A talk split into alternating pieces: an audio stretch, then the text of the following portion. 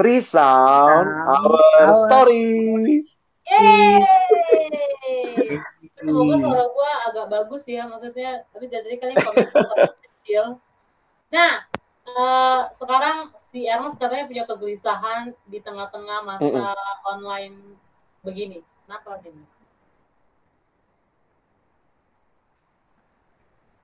Ernest? Cek, cek, Ernest? Ya, ya tadi rada ribet ya untuk menyalakan mic-nya ya. Kita masih online. Jadi masih, masih online. Gimana Nas lu lagi risau kenapa? Gue nggak nggak uh, bukan risau yang sampai gimana gimana ya. Cuman uh, menurut gue menarik nih kayak gitu. Gimana? Gue jadi mikir kalau ada ada sebuah kalimat atau pernyataan yang menyatakan seperti ini nggak apa-apa kalau lu punya hobi gitu hobi yang mahal yang misalnya ngoleksi eh, barang-barang action figure atau uh, ngoleksi baju atau ngoleksi sepatu kayak gitu nggak apa-apa lu punya hobi yang mahal asal lu punya uang kayak gitu. Karena gini dulu tuh gue pernah ketemu sama seorang temen gitu ya teman nah dia ini mahasiswa nih dia mahasiswa. Nah waktu itu tuh gue perhatiin karena beberapa kali ketemu kan gue perhatiin kan beberapa kali ketemu gue perhatiin tuh sepatu dia ganti-ganti terus. Dan emang keren-keren banget sih keren-keren banget. Kayak gitu sepatunya tuh ganti-ganti terus. Akhirnya gue tanya lu punya banyak sepatu ya iya punya banyak sepatu kayak gitu. Oh gitu ya. Lu kok bisa punya banyak sepatu? Iya gue koleksi. Oh lu koleksi sepatu. Gue tanya lagi dong ada berapa sepatu? Kayak gitu. Ya 10 lebih di rumah ada lah kayak gitu. 10 lebih banyak juga. Gue bilang kan kayak gitu. Gue pakai sepatu nggak banyak gitu. Dua doang satu casual yang biasa buat uh, jalan ke mana-mana satu yang memang sepatu olahraga. Nah terus gue tanya ah kalau misalnya uh, lu tuh uh, punya 10 sepatu kayak gitu itu bukannya harganya lumayan ya? Kayak gitu. Ya lumayan sih sekali beli 400 300 dia bilang kayak gitu kan. Loh terus kenapa lu beli? Ya ini kan hobi gua ngoleksi kayak gitu. Kenapa kenapa lu mau ngoleksi kayak gituan? Ya gue suka aja. Nah terus dan itu dia mahasiswa kayak gitu. Dia mahasiswa. Nah makanya gue waktu itu lagi mikir kan uh, ya ya uang lu sih terserah sih. Cuman gue akhirnya keinget kalimat itu tuh kalau misalnya kita punya hobi uh, eh punya hobi dan hobinya mahal kayak gitu ya nggak apa-apa lu punya hobi mahal itu asal uh, lu punya uang untuk menghidupi hobi lu itu atau membayar hobi lu itu. Nah menurut kalian tuh gimana? Karena begini nih kalau kayak gitu berarti memang ada hobi-hobi tuh yang sorry itu saya orang-orang yang kemampuan finansialnya nggak sanggup nggak bisa memiliki hobi itu. Nah begitu loh. Kayak gitu. Nah satu sisi gue kadang-kadang ngelihatnya ih nggak adil juga ya kayak gitu. Berarti ada orang-orang tuh yang nggak bisa nih ngoleksi action figure kayak gitu gitu nah tapi ada uh, beberapa kelompok orang yang punya hobi yang sekali beli action figure tuh bisa satu juta bisa berapa juta kayak gitu gitu tuh. Tapi ada orang-orang tuh yang nggak bisa tuh beli action figure kayak gitu. Buat makanannya kadang-kadang susah. Nah itu tuh gimana tuh yang menurut kalian tuh gimana tuh? Nggak apa-apa lo punya hobi mahal kayak gitu. Asal lu punya uang untuk membiayai hobi lu itu. Nah yang kayak gitu tuh gimana tuh?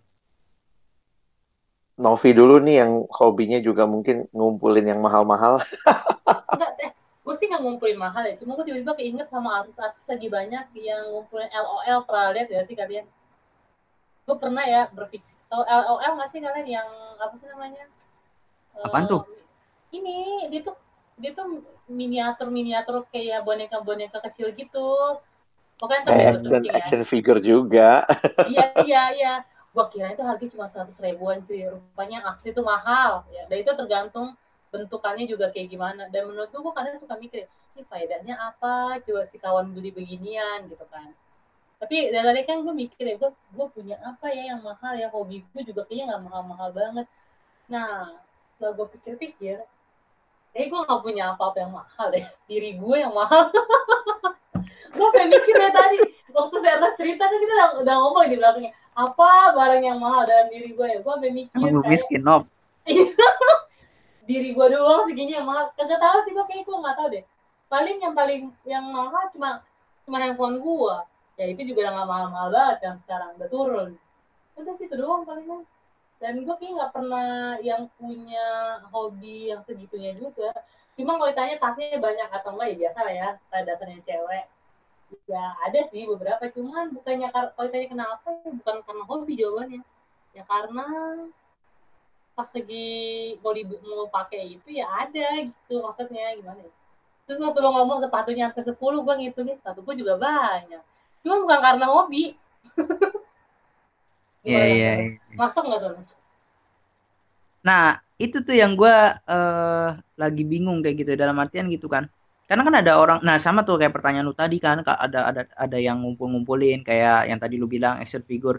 Pertanyaannya buat apa banyak-banyak kayak gitu kan dan gue tuh mikir oke okay, lu punya sepatu lebih dari satu it's okay asal tuh bagi gue tuh menurut gue kalau itu ada fungsinya sih boleh ya tapi kalau hanya jadi koleksi lu lu pakainya sekali sekali kayak gitu lu simpen doang di dalam uh, lemari sepatu kayak gitu nah itu pertanyaan sih gue rada bingung buat apa lu pakainya cuma sekali sekali lu simpen lu koleksi bikin segunung-gunung kayak gitu Nah, itu yang gue lagi bingung tuh. Memang kesenangan apa sih yang didapat ketika memiliki banyak barang koleksi yang mungkin lu suka akan hal itu gue nggak ngerti juga yang oke okay, ada faedahnya tapi sekali-kali lu pakai kayak gitu. Nah, itu sih kayak gitu. Nggak tahu tuh gimana tuh menurut Bang Alex. Kalau Bang Alex gimana? Aduh, jadi inget kehidupan pribadi. jadi sebenarnya kalau dipikir gitu ya, uh, gua sendiri uh, melihat memang ada kepuasan sih ya di dalam kita misalnya punya hobi tertentu, lalu kemudian dari hobi itu ada hal yang kita kejar, misalnya uh, dan waktu kita dapat hal itu tuh rasanya puas begitu. Nah mungkin gue karena udah melewati separuh hidup nih, gue ngerasanya sekarang begini. Uh, jujur aja makin ke belakang yang gue kritisi, yang gue renungkan itu jadinya ke hobi gue sih. Jadi misalnya sebenarnya hobi gue baca. Gue suka baca, terus gue juga suka untuk mengoleksi buku. Jadi kalau ditanya tadi teman-teman ngomong harta gue juga mungkin apa ya buku kali ya. Dan gue punya buku banyak banget gitu ya. Karena pengalaman setelah bertobat juga mulai rajin baca buku rohani gitu. Dulu tuh gue waktu masih kecil tuh koleksinya kayak trio detektif gitu ya.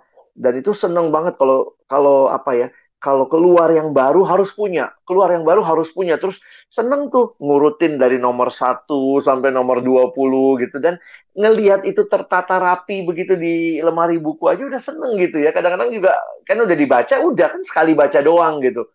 Nah, gue pernah ngelewatin lah masa-masa kayak begitu. Dan termasuk juga terakhir dengan hobi koleksi buku rohani dan segala macem. Aduh, jujur aja gue sampai jadi ngeh gitu ya. Gue punya lebih dari kasih tahu nggak ya? Mungkin kira-kira lebih dari 2.500 buku rohani gitu ya yang yang yang dan dan gue di rumah mungkin yang pernah ke rumah ke rumah gue juga tahu bahwa ada satu ada satu ruangan yang sebenarnya itu kayak perpustakaan gitu ya. Awalnya begitu tapi ternyata nggak dikelola dengan baik. Dan hobi itu sebenarnya tanda kutip mau dibilang hobi tapi kan itu membawa manfaat. Jadi kadang-kadang cara cara berpikir apa ya me menyeimbangkan rasa bersalah dengan hobi yang karena buku rohani jangan dipikir murah ya. Misalnya dulu itu akhirnya juga makin hari kan makin mahal buku gitu ya dan segala macam. Nah, itu kadang-kadang tuh bisa tuh puas aja waktu memajang begitu melihat gitu ya. Dan ada beberapa yang bahkan belum dibaca tapi dimiliki. Nah, nah ada satu masa dalam hidup gua akhirnya gue mulai berpikir gitu. Yang yang gue pikirin, yang gue kritisi akhirnya hobi gua sendiri. Sebenarnya ada satu artikel waktu itu yang gue baca Nah itu menyadarkan gua gitu, yang memberikan pemahaman begini. Hidup itu nggak panjang. Kalau masih muda mungkin berasanya panjang begitu ya.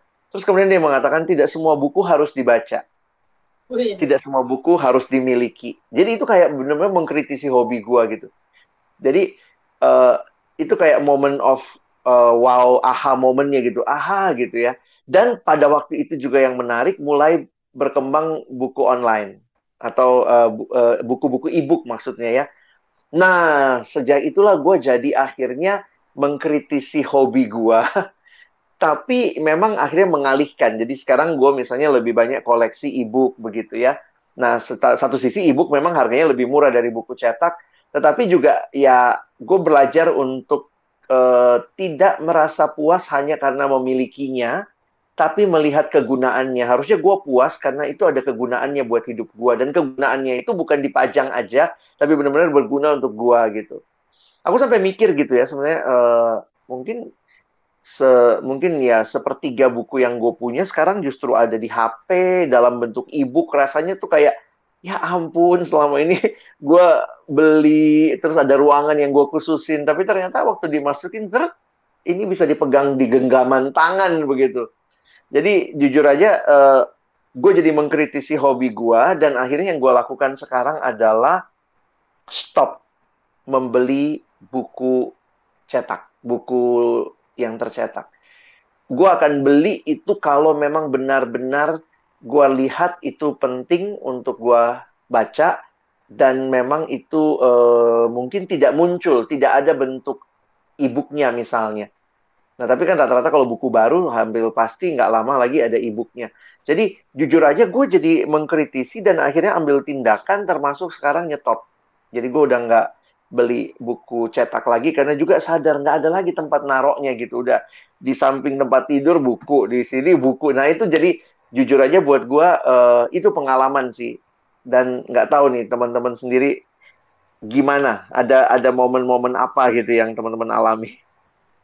Gue jadi ini sih nangkep waktu lo, lo sharing kayak gitu. Suka bukan berarti harus memiliki kayak gitu. Nah itu nah mungkin gue jadi ngebayangin sih gue juga ada sih kayak gitu beberapa koleksi. Dulu tuh gue sempet tuh jadi ada aduh gue lupa namanya papercraft papercraft. Jadi itu gue suka uh, ada desainnya ada polanya gue gunting terus gue tempel terus kebentuk jadi figur apa kayak gitu gitu nah waktu itu sempat ada masa-masanya tuh gue koleksi itu gue beli buat kayak gitu gue gunting dan udah kebentuk itu gue masih gue pajang. Tapi akhirnya nggak lama kemudian tuh gue mikir kayak gitu nih gue pajang pajang pajang gue beli beli beli gue bentuk bentuk bentuk gitu ya.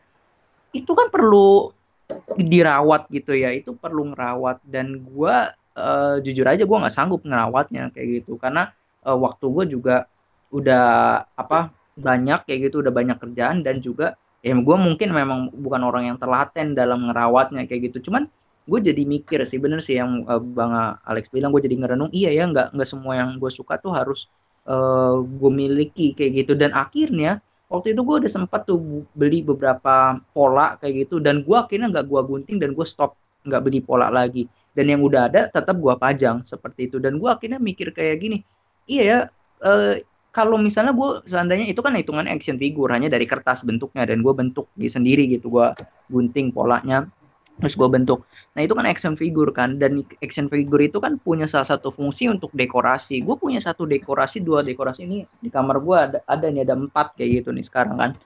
Itu udah cukup kayak gitu empat nggak perlu sampai satu lemari kaca full kayak gitu isi isinya itu semua kayak gitu. Dan dan akhirnya ya mungkin waktu kita lihat tuh senang kayak gitu. Tapi menurut gue nggak semua hal yang kita suka tuh harus kita miliki sih kayak gitu. Nah itu yang gue akhirnya mendapatkan hal itu. Karena ada beberapa hal yang ya itu kan semuanya butuh uang juga untuk mengeluarkannya ya.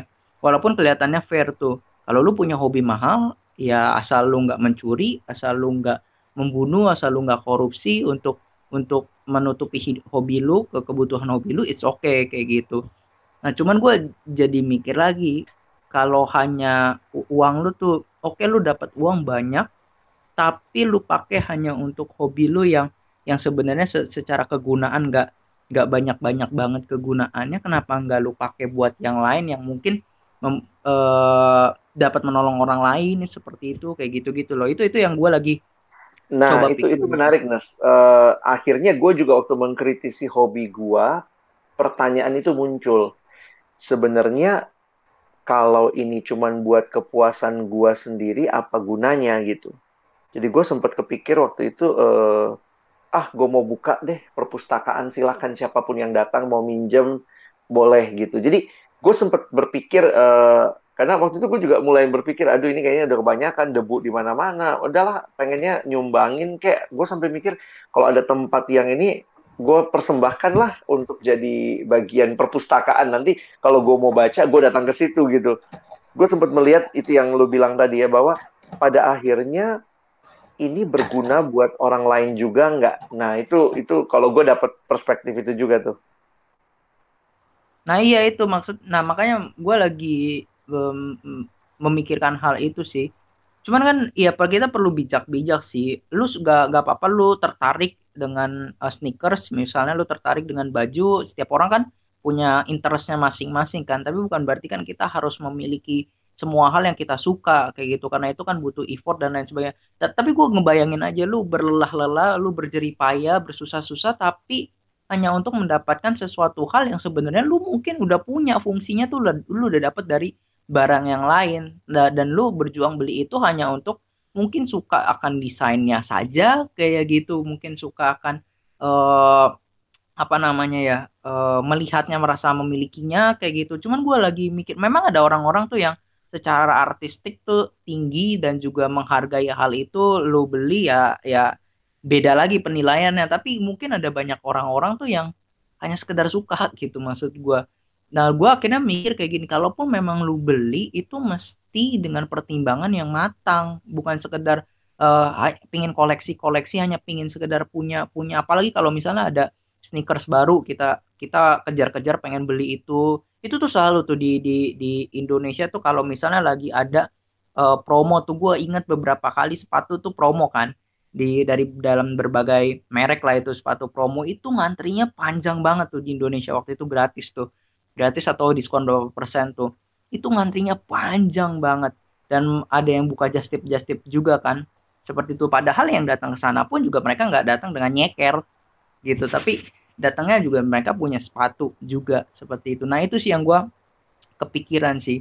Ya it's okay sih. Nggak apa-apa sih lu uh, punya hobi kayak gitu yang uh, mahal. Tapi menurut gue jangan spend terlalu banyak uang tuh di hobi yang mahal itu sih kayak gitu. Karena pada akhirnya lu punya 100 tuh nggak akan menambahkan apa-apa juga. Walaupun ada orang yang bilang oh ini bisa buat uh, investasi kayak gitu. Tapi awal-awalnya kan gue mikirnya gini waktu lu beli lu kan gak pernah mikirin tuh untuk investasi kayak gitu untuk di jangka panjang.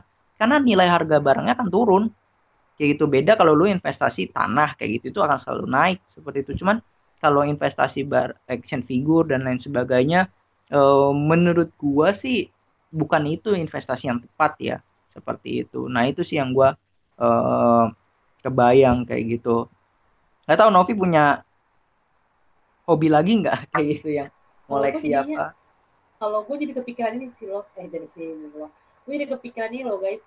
Uh, jangan-jangan sebenarnya mereka itu bukannya hobi tapi kemakan sama marketing.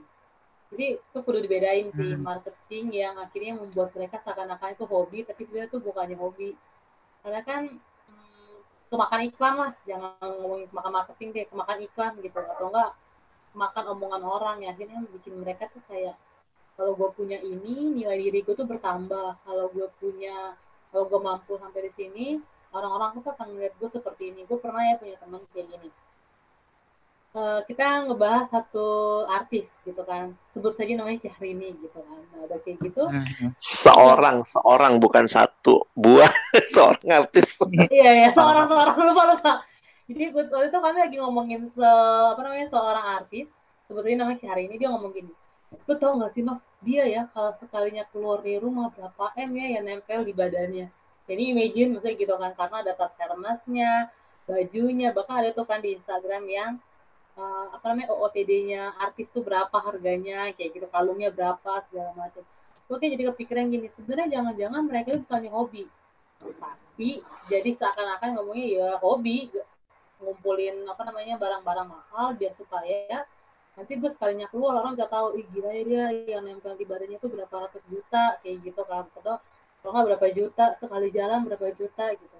Itu kan sangat disayangkan sih kalau misalnya tujuan tujuannya yang kayak gitu. Misalnya jam tangannya aja harganya udah sejuta buat jam tangan dong yang nempel tangannya gitu kan.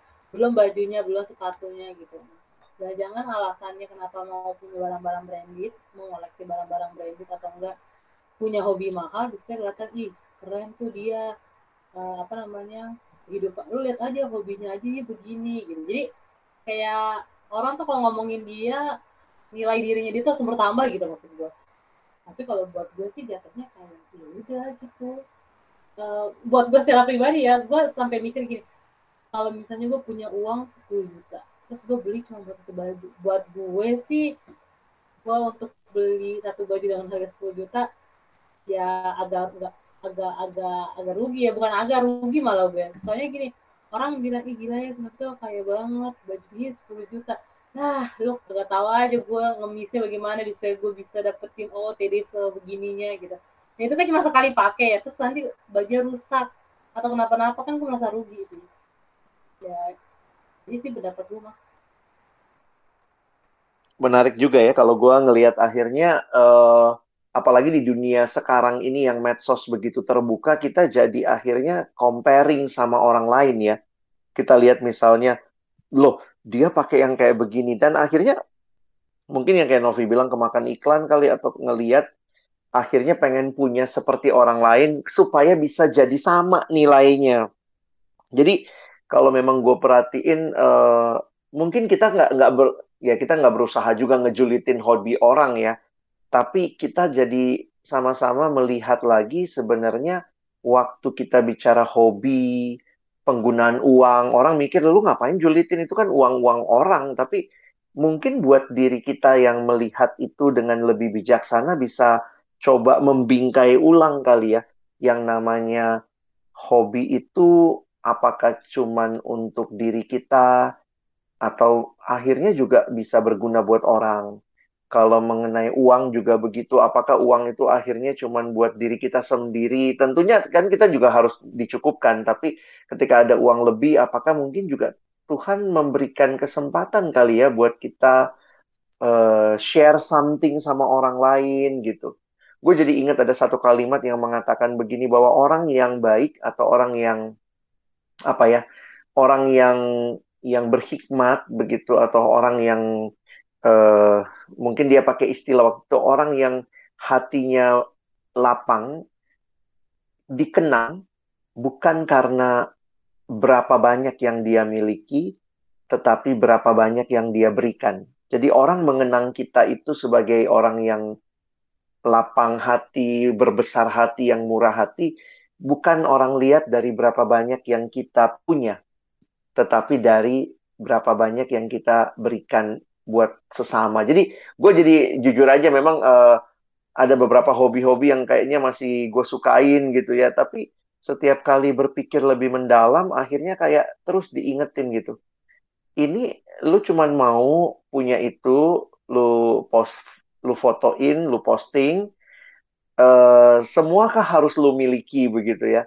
Gue jadi ingat ada satu apa ya seminar yang gue pernah ikuti soal simple lifestyle. Dia bilang begini nggak semua hal yang kita pengen harus kita miliki.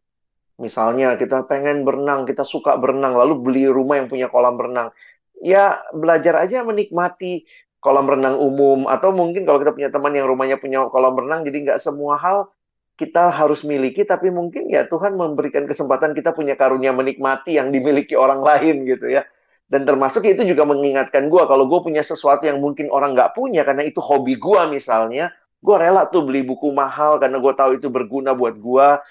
Dan akhirnya gue harusnya belajar berbagi juga kepada orang lain yang mungkin dengan uang yang dia miliki nggak nggak punya kesempatan tuh bisa mengakses buku itu sementara gue udah punya misalnya gitu. Itu sih yang gue lihat. Lu gimana Nas? Nah itu gue gue setuju itu dengan yang lu bilang bang. Jadi memang nggak masalah sih uh, itu uang uang lo kayak gitu. Kita juga kita kan nggak nggak akan ngarahin yang kayak gimana gimana dan lain sebagainya. Cuman gue mikir dan gue setuju dengan yang lu bilang kalau lu mau beli sesuatu lu pikirkan dalam-dalam kayak gitu. Pikirkan dengan masak uh, kenapa sih lu harus memiliki itu? Kenapa sih lu harus punya hal itu? Apa yang lu butuhkan sih? Sampai-sampai tuh lu harus mengeluarkan kocek yang mungkin entah itu besar atau entah itu kecil lu masih mengeluarkan kocek itu dan harus memiliki benda itu. Nah itu sih yang gue gue uh, setuju akan hal itu. Dan gue yang paling jelas nih yang menurut gue paling penting kita harus memiliki hobi uh, dan itu salah satu hobi yang menurut gue yang paling bagus tuh kayak gitu. Yaitu ngoleksi uang jen, uh, uang keluaran terbaru kayak gitu. Nah itu tuh kita harus memiliki hobi itu. Artinya koleksi uang atau ngumpulin uang. Nah itu biar kita cepet kaya. Itu hobi terbaik menurut gue the best lah hobi itulah kayak gitu. Nah Uh, cuman gua gunanya buat apaan? Gunanya buat apaan tuh? Jadi hobinya bukan membelinya Mas ya, tapi menyimpan ya. Iya. Nyimpan uang ya, Mas. kayak gitu.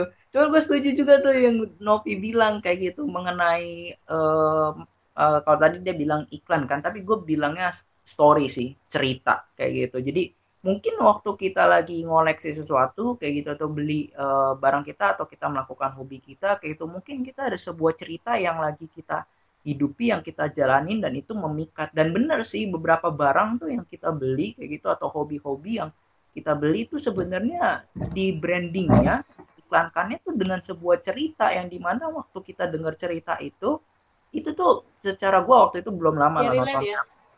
relate dan dan dia secara saintifik gitu jadi gue nonton TED Talk kayak gitu dan dia secara saintifik uh, ceritain bagaimana uh, cerita tuh mempengaruhi otak kita kayak gitu dia mengeluarkan hormon dopamin terus oksitosin dan lain sebagainya lah yang akhirnya membuat uh, daya critical thinking kita tuh menurun. Nah itu sih kayak gitu yang yang akhirnya tuh makanya sekarang kan semua hal tuh yang di branding kayak gitu diiklankan semua pasti pakai cerita karena cerita itu satu sisi tuh punya sisi yang itu menurunkan critical thinking dan itu bisa mempersuasi kita kayak gitu untuk akhirnya membeli barang yang uh, menurut kita tuh nggak sebenarnya nggak terlalu butuh-butuh uh, banget seperti itu. Nah gue setuju tuh akan hal itu. Dan pertanyaannya tuh itu tuh waktu kita lagi beli barang-barang itu sebenarnya cerita apa sih yang lagi mau kita sampaikan ke orang lain? Cerita apa sih yang lagi mau kita hidupin sih? Kayak gitu. Nah nggak masalah sih kalau teman-teman juga atau yang lain punya hobi yang yang uh, mahal kayak gitu karena lu punya uang. Cuman menurut gua uh, itu wajar wajar ya. Maksudnya secara lu punya uang kayak gitu lu bisa menyanggupi asal lu nggak uh, korupsi dan lain sebagainya oke. Okay. tapi ada hal lain yang menurut gua lebih oke okay dari itu yang lebih baik dari itu kayak gitu. Mungkin membagi sebagian hal yang lo punya itu kepada orang lain. Nah menurut gue itu mile, apa ya uh, extra mile-nya. Seperti itu extra mile-nya adalah itu. Kalau hanya sampai situ doang lo punya uang lo mau habisin cuma buat hobi lo meskipun itu uang halal ya udah semua orang juga bisa melakukan hal itu kayak gitu yang kaya kayak gitu. Cuman kalau lu punya uang tapi lu mau membagikannya kayak gitu tuh lu punya nggak nggak harus uang kayak gitu hal apa pun yang uh, di dalam keterbatasan lu lu mau membagikannya menurut gue sih itu extra mile kayak gitu. Itu sih menurut gue ya. Gak tau kok ada pandangan-pandangan lain lagi nih mengenai hal ini. Novi ada tambahan nggak Nov? Kalau gue sih mungkin ini jadi pelajaran juga sih buat gue kan tadi kan gue bilang ya gue punya banyak kayak sepatu, tas gitu. Tapi akhirnya kayak sekarang ya lagi di masa-masa sekarang nih kayak nggak bisa ngapa-ngapain. Lu, lu tiap hari ganti sepatu gitu di rumah.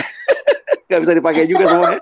ya nggak juga sih. Nyekar mulu, nyekar mulu. iya, pakai sendal juga jarang kan, orang jarang keluar juga. Ini gue jadi kayak belajar untuk ini sih.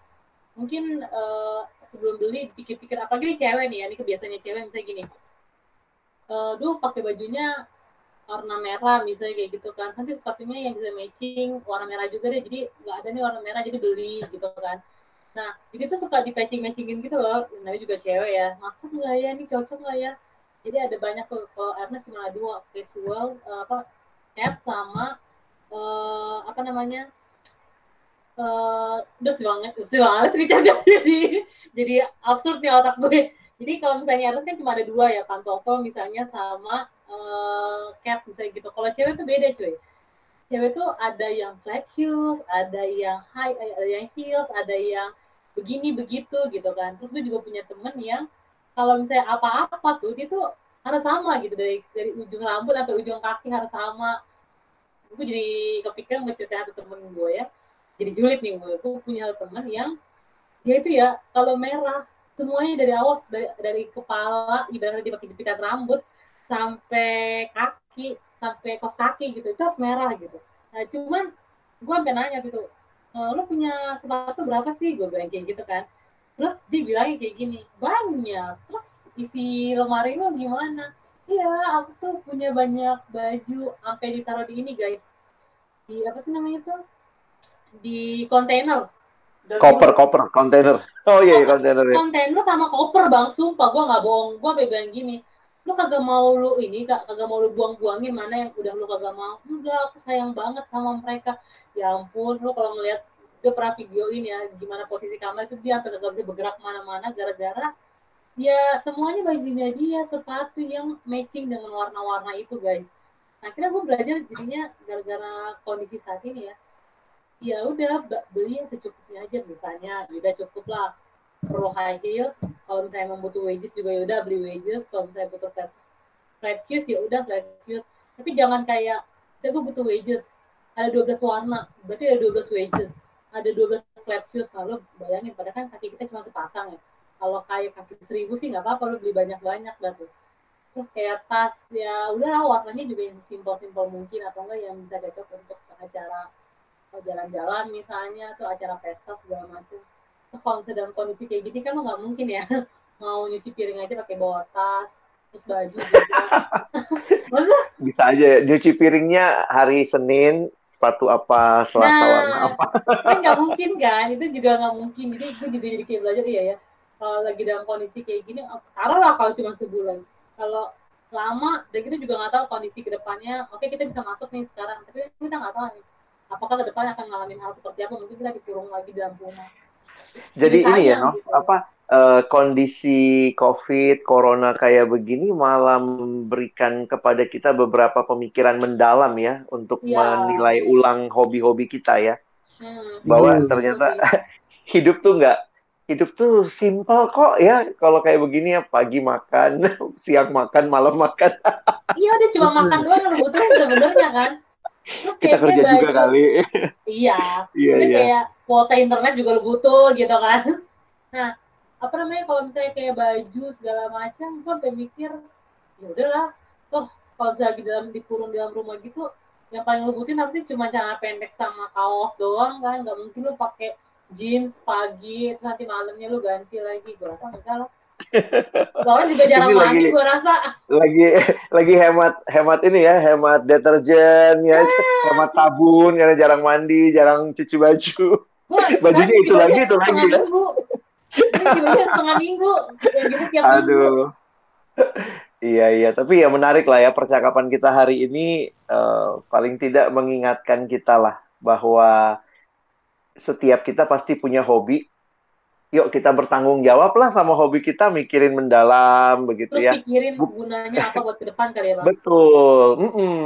maksudnya berguna buat kita, berguna buat orang lain juga. Kadang-kadang gue pikir kan gini ya, misalnya kalau satu waktu kita udah nggak ada nih, terus hobi kita itu buat siapa ya? Kadang-kadang mikir gitu ya, masa mau dimasukin hmm. dalam peti mati semua apa action figure ya, Nas? Masukin action figure gitu ya, Nas? iya tapi ujung-ujungnya kalau lu udah mati pasti orang yang di rumah sama dijual. Iya bisa dijual tapi yang gue lebih sedih kadang-kadang begini loh. Ini dalam realitas sehari-hari aja. Bagaimana lu memperlakukan hobi lu? Misalnya gue ya gue tuh sayang banget sama buku gue nah tapi ada orang lain yang minjem buku gue kadang-kadang dengan santainya dia coret-coret dia lipet-lipet gitu jadi akhirnya gue ngeliat gini, iya ya, sebenarnya kalau gue masih ada, oke okay lah buku gue terpelihara. Kalau gue udah gue udah nggak ada, sebenarnya kenapa juga gue marah gitu ya kan? Hmm. Uh, ya itu itu itu bagian dia untuk, maksudnya nggak ada. Setiap orang pasti beda lah cara menjaga hobi, apalagi kalau itu bukan hobinya, dia gampang yeah. banget tuh seenaknya sama buku gue, action figure lu dibuang-buang di tanah. Iya betul. Oh. Dan Jadi lu ya, bisa bangkit, ini... dari dari itu, dari Gak bisa bangkit untuk racing lagi gitu. Iya.